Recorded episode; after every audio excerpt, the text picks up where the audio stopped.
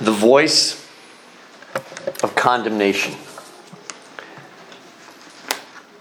And the voice of shame.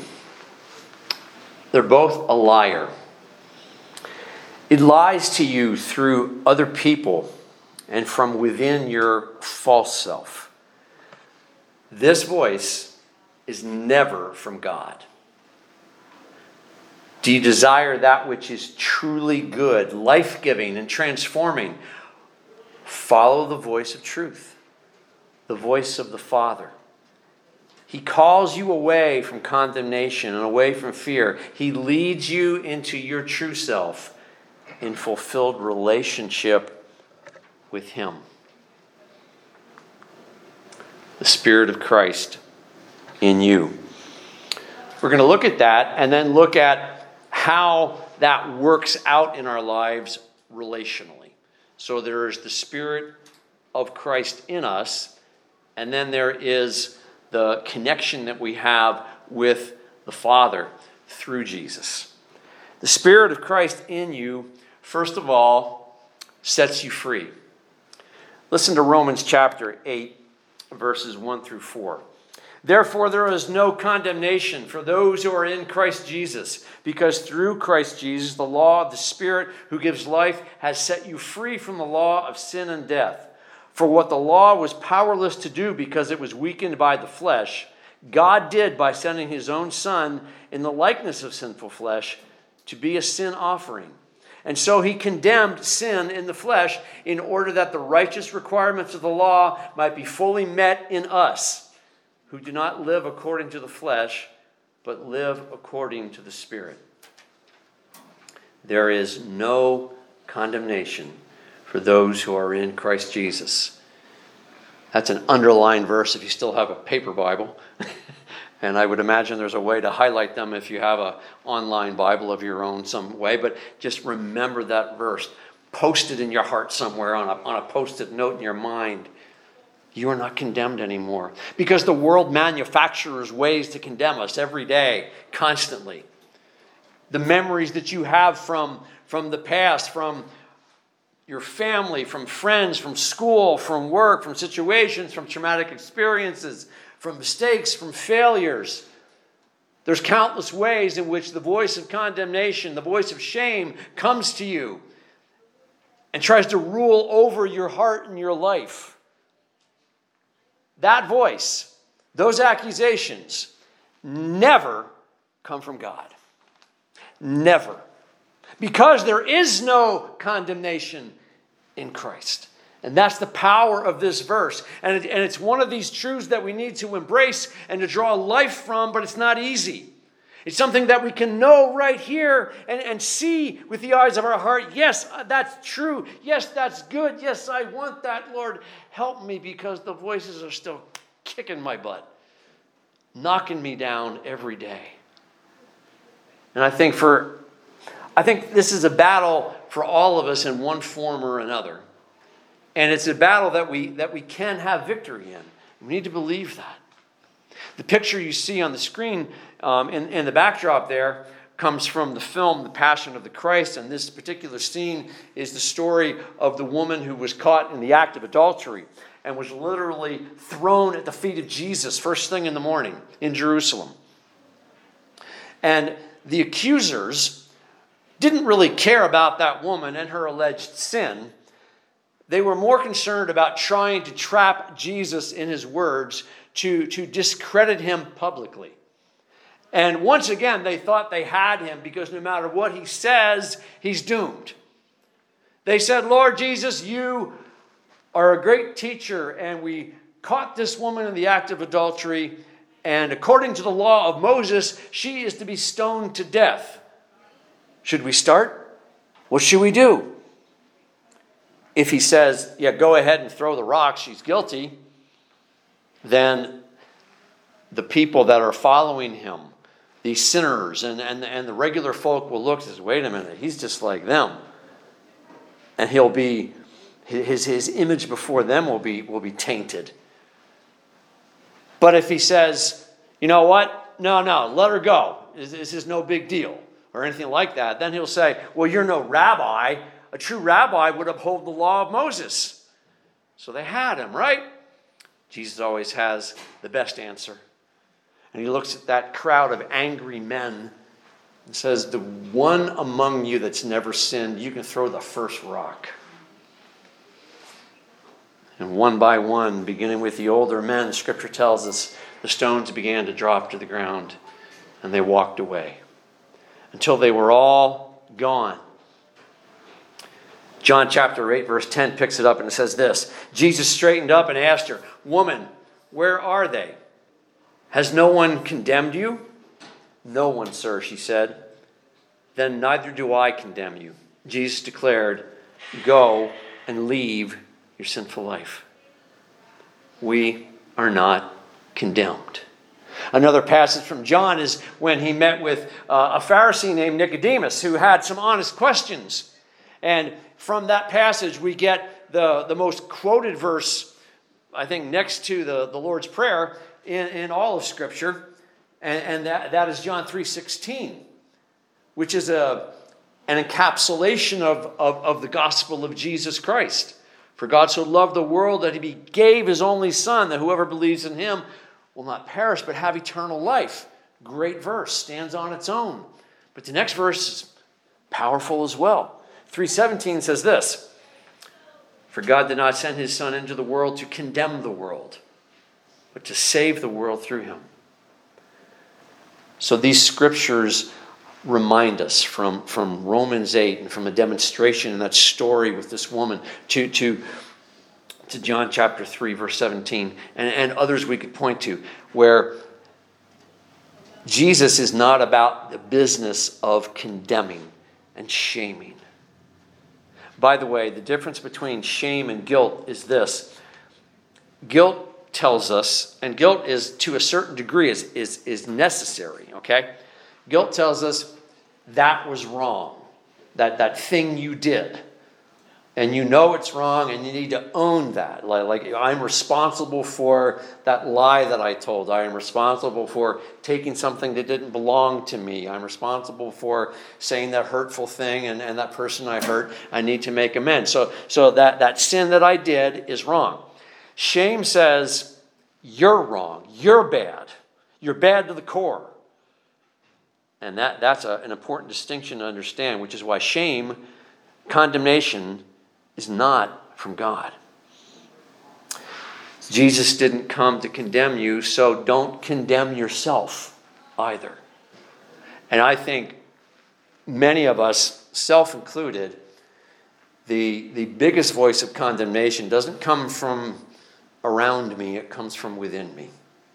It comes from inside my heart, and regrets and pains and fears and things I wish I had done differently, things I wish I had said, things I wish I wouldn't have said. And the list, if I let it go, can be endless. If I let that voice rule my heart, it will just keep adding things on and never stop. And so when I bring all of myself to Christ, and this is always important to think of this connection through Christ with God as all of you, not just presenting your best self. Now present your worst self. Say, Lord, this is me too. All this junk, all these accusations. And then find out which one he's going to accuse you, which one he's going to reject you, which one he's going to condemn you or reject you because of that. None of the above. But it takes courage to do that, and that's an ongoing process for us. So the Spirit of Christ in you sets you free from condemnation, and it also provides a new mindset.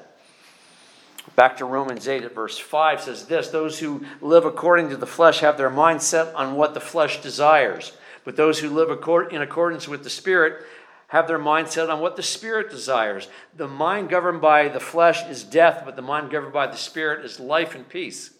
The mind governed by the flesh is hostile to God. It does not submit to God's law, nor can it do so. For those who are in the realm of the flesh cannot please God. We need a different way of thinking. We have to rearrange the patterns that go on here between the years. Paul writes about matters of the mind, matters of thought, frequently in his letters. Familiar passages like Romans 12:1-2, where he is encouraging us, urging us to be transformed. How? By the renewing of your mind. Go to Philippians chapter 4, around verse 8 or so. He has one of those many lists that Paul has in his letters. And this time it's about the things we should be thinking about, the things that should occupy our mind, that which is true, that which is noble, that which is right, that which is pure, among other things. So the way in which we think is vital.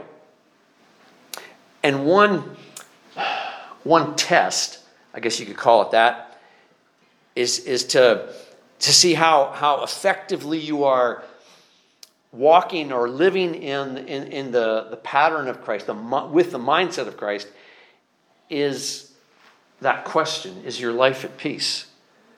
Because it says there in the 6th verse that the mind governed by the Spirit is life and peace. So, is my life at peace? All of us have various challenges that we're facing probably right now, to different degrees. But at the end of the day, and I think quite literally at the end of the day, what's still occupying your mind before your eyes close and you go to sleep? Peace? Are you at peace? And not just with God. Perhaps there's a person that you need to be at peace with, or to find a way to work toward that peace if that person is willing, if you are willing. Sometimes they're not. Are we at peace with God? Are we at peace with others? And the more peace you are experiencing, that is a sign, an indication, a result that you are taking on the mindset of Christ more and more in your life. Or to say this another way, as one of my favorite authors, Kurt Thompson, says this. Kurt is he's a neurobiologist, and he's also a brilliant scholar of the Bible. And he brings those two worlds together in just amazing ways. And so he'll talk about, like, one of the books that I think one of his first ones was called The Anatomy of the Soul. And he talks about brain science and the Word of God. It's really powerful. But one thing he said in that book was this: pay attention to what you're paying attention to. Kind of step back from yourself and think, okay, what is really occupying my mind right now? And what is consistently and perhaps persistently occupying my mind? And in both positive ways and negative ways. And that is the beginning of understanding where the challenges are, where you need to focus, where you need to redirect those thoughts. The patterns that we have don't disappear automatically. We have to bring in the mindset of Christ in order to change the patterns that are not good. So that's what the mindset of Christ does for us. It helps us to have a life that is at peace. And then also the Spirit of Christ in you reminds you that you belong. Verses 9-11. Now, as I read this particular portion of the scripture, listen for the word if. I-F. All right? You, however, are not in the realm of the flesh, but are in the realm of the Spirit, if indeed the Spirit of God lives in you. And if anyone does not have the Spirit of Christ, they do not belong to Christ. But if Christ is in you, then even your body is subject to death because of sin. The Spirit gives life because of righteousness. And if the Spirit of Him who raised Jesus from the dead is living in you, He who raised Christ from the dead will also give life to your mortal bodies because of His Spirit who lives in you. Paul isn't using the word if there to create doubt. It's quite the opposite. He's wrote this to a group of followers of Jesus, who he already knew, although he hadn't met most of them yet. He hadn't physically been to Rome yet. He knew enough about this church to know that while they're troubled, while there is division in this group, especially between the Jews who followed Jesus in that church and the Gentiles who were following Jesus, they were at odds with one another, and that's a big point of this whole letter.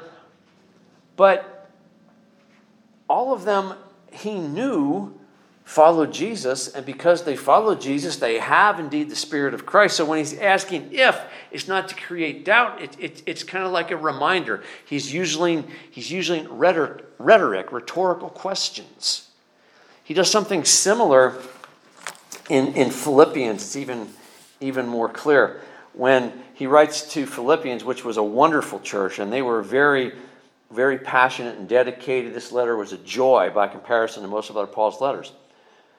So he says this in Philippians 2:1-2. Again, that word if. Therefore, if you have any encouragement from being united with Christ, if any comfort from his love, if any common sharing in the Spirit, if any tenderness and compassion, then make my joy complete by being like-minded, having the same love, being one in spirit and one in mind. Paul isn't suggesting that these people don't know what tenderness and compassion and love and unity is. He's saying, you have this. So stay on course. Become one. Talked with the kids about being on a team. Sometimes the coach on a team, one of their important jobs is to help the struggling player. So let's use baseball. I like baseball. So one of your players is having trouble at the plate, and they're a good hitter, and you've seen them hit well. But the last couple of games, they're striking out. They're frustrated. They just can't seem to hit the ball anymore.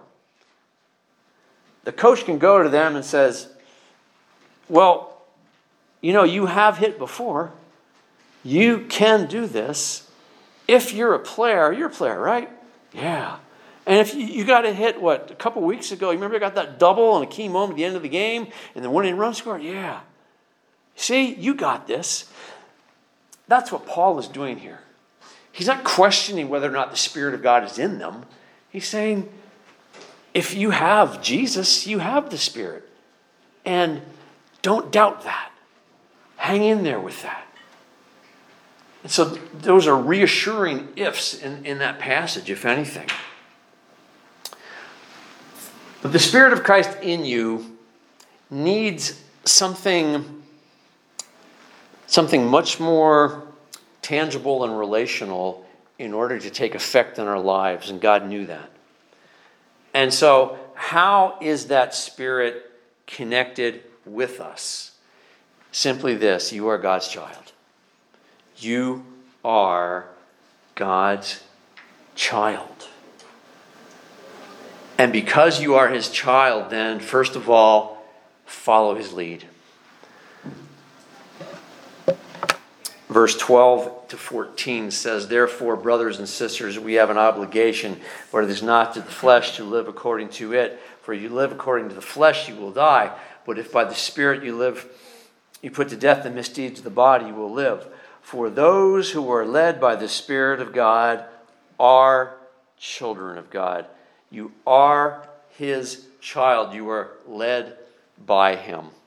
Now, we're going to talk for the remainder of this time together this morning about the father-child relationship.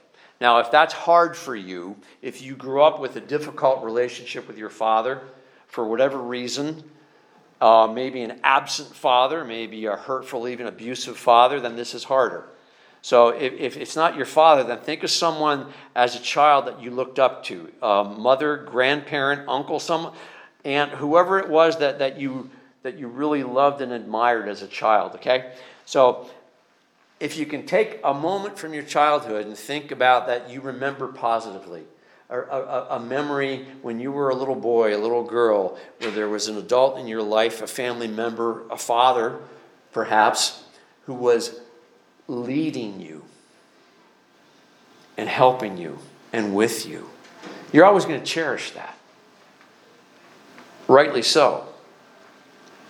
When I was about 6, I had my first experience at an amusement park. And my dad took the whole family to Dorney Park in Allentown. And it was nighttime, so that just made the experience that much greater.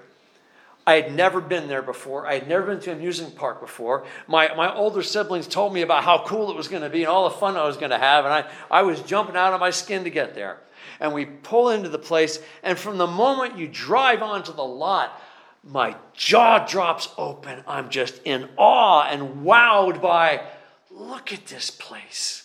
Look at the lights, and there's things spinning around. And then you get out of the car, and you hear noises and laughter and screaming. But it wasn't like frightening terror scream. It was fun screams. And then you get closer, and there's smells.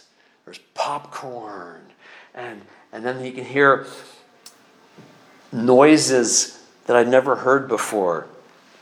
Like one that was kind of loud. It went tick, tick, tick, tick, tick, tick, tick, tick, tick, tick, tick, tick, tick, tick, tick, tick, tick, whoosh. Roller coaster. Isn't that great? Now I was too young to go on one at that point, but just to watch it happen and watch my older brother and sisters on it, just wow. I was just sensory overload as a 6-year-old boy. Now, my dad led me there. My dad led my whole family there. Why did he do that? Because he wanted us to have an enjoyable time together. He wanted each of us to have a really great experience together as a family, where we're going to smile and we're going to laugh and we're going to talk about it for a long time to come. And here I am, 50-some years later, still talking about it. So it worked, Dad. Thank you. That's just one. But you see what my father did there? He led me. He led me out of the car safely. He knew I was going to be just glued on the lights and the sounds, and I wasn't going to pay attention to traffic and other cars. So he takes me by the hand like that silhouette picture there and makes sure I'm okay. And then plus you get there, an amusement park is generally a crowded place, so he doesn't want me to get separated and lost and have to look for me. No parent ever wants that, of course. And so he's guiding me. He also has in mind the whole family. So while I wanted to go over there and go on that ride or get that snack, that cotton candy or whatever it was, my siblings also wanted something else. So he has to balance all of that so we have this collective good experience. So we make the most of our time. So we're picking rides to go on and, well, let's not go on that one now. That's at the other side of the park. Let's do these first, then we'll get to that one. And there's all this negotiation going on. Boy, that gives me a headache thinking about it as a dad now. That was a lot of work. But it was worth every minute. It was worth every dollar. He gave us a good experience. Give your Heavenly Father that much credit for wanting to lead you to good things, to good experiences. And sometimes you're going to resist His hand because you're distracted and you want to go this way, and your Heavenly Father gently tugs, no, we need to go this way, Paul. I have something better for you over here, or you're not ready for that right now, or you don't need that, or that's dangerous.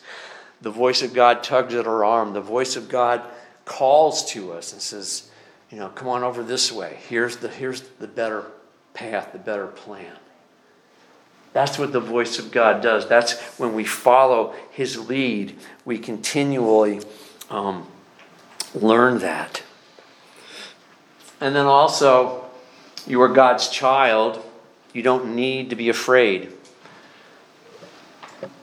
Verse 15. The Spirit you received does not make you slaves, that you live in fear again. Rather, the Spirit you received brought about your adoption to sonship, and by Him we cry, Abba, Father. By the way, when you see that in Scripture, and it's not that often, honestly, Paul chose to use that specific word, Abba, Father. It is the Greek equivalent of daddy. It's the most intimate, honest expression that you can have for Father in the Greek language. So he's basically saying, God, our Daddy. Father can sound domineering and perhaps controlling, again, depending on your experience with your own father. And it's good, and it contains respect, as it should. Daddy is much more approachable, isn't it? Daddy is more, you're more at ease. You feel safe in his presence. You feel safe when he is around you, and you don't have to be afraid. Our greatest fear is separation. Our greatest fear is being alone. Condemnation tells you you're going to be away from God now and forever. Condemnation says you're no good. And no one wants you, no one likes you. And when you follow that voice, that's where it leads, eventually, to complete isolation. Think back to Adam and Eve when in the Garden of Eden, when they first succumbed to sin, what was their first reaction? To get alone, to get away, and isolate. And that's the tactic of the enemy of our souls, to isolate us rather than keep us in community, keep us in connection, keep us in relationship. And that's what God wants for us. And so the fears that we have are often related to condemnation and shame. And when you believe what God says in his word from Romans 8:1, that there is no more condemnation in Christ, you can begin to let go of other fears as well, because which of those is greater than that? Which of your fears? And there's always going to be some in our lives in this world, but they don't have to control us. They don't have to grab and hold our hearts. And another thing that I remember about that same age, 6 or 7 years old, I was petrified of thunderstorms. Anybody else with me? Maybe even now, I don't know. But okay. When I was little, I like them now, but I was afraid. And so when a thunderstorm would come in the middle of the night, me and usually my little brother, we'd hightail it down the hallway and jump into Mom and Dad's bed until the storm was over. And they were wonderful about it. And, storms don't generally last that long, thunderstorms. And so we'd be there 10, 15 minutes, or whatever it was. And then, okay, it settled down now. You guys go back to bed. But then when I was a little older, I wasn't so quick to run to their bed. I was still afraid. And I, tucked my ears as tight as I could, put the pillow over my face. I didn't want to see the lightning. I didn't want to hear the thunder. I just wanted it to be over. One of the things my dad did to help me overcome that fear, and this wasn't the only reason we did this. It wasn't just for me, but it helped me. When there was a thunderstorm coming in the evening, it was still early evening, but it was dark outside, he'd say, hey, everybody, let's go out and watch the thunderstorm.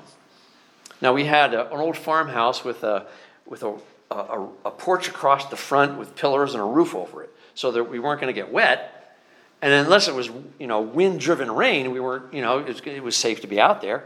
And so we would sit there on the porch, watching the lightning, listening to the thunder, and that helped me overcome my fears, because I was still kind of afraid, and I still cringed when the lightning came and the loud thunder. But my Father was with me, and that made me feel safe.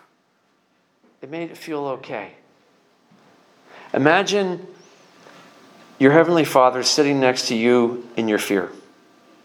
Imagine your Heavenly Father helping you to face your fear. He's always there. He's always with you. You may not acknowledge it. You may not turn to him. You may not pray to him, but he is always, always there. And the reason he's always there is there's no reason for him not to be. He doesn't condemn you. People condemn, people separate, people shun and isolate. But God doesn't do that. He is persistently with you. And that's what the last of these tells us, that you are God's child deep inside. You know this. Verse 16 and 17, the Spirit himself testifies with our spirit that we are God's children. Now, if we are children, then we are heirs, heirs of God and co-heirs with Christ, if indeed we share in his sufferings, in order that we may also share in his glory.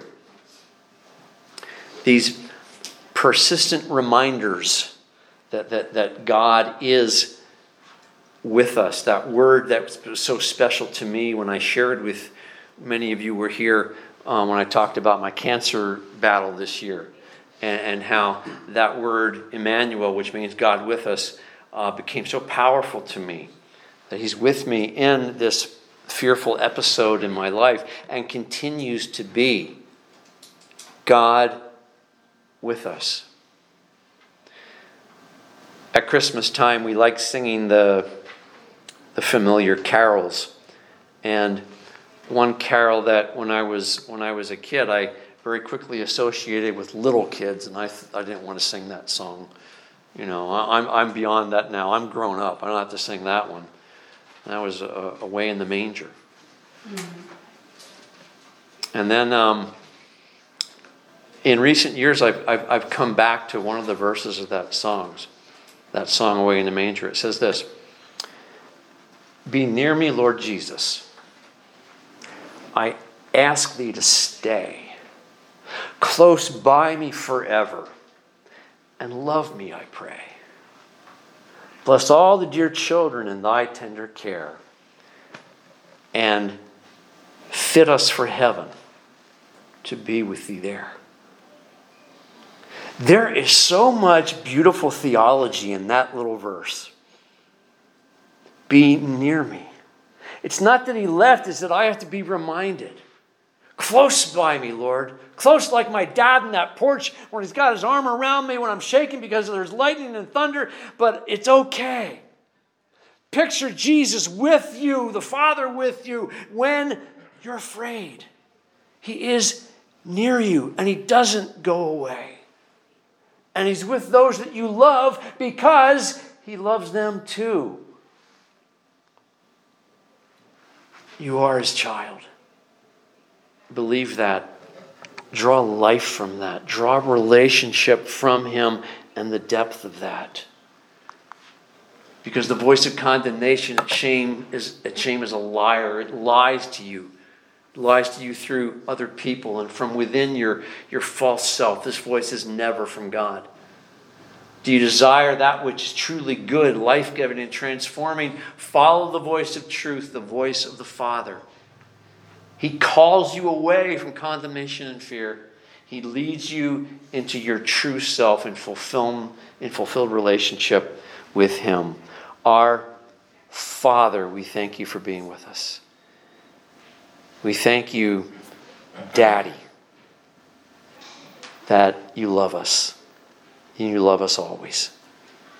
And I pray for everyone in this room today and everyone watching at home that the love and the presence of God would be near to them in the place and in the way in which they need it the most right now. And if you're overcome with fear, know that he is with you. And if you're overcome with shame and condemnation, know that he doesn't do that and it didn't come from him. He loves you, you are his child, and nothing changes that. In his name, amen.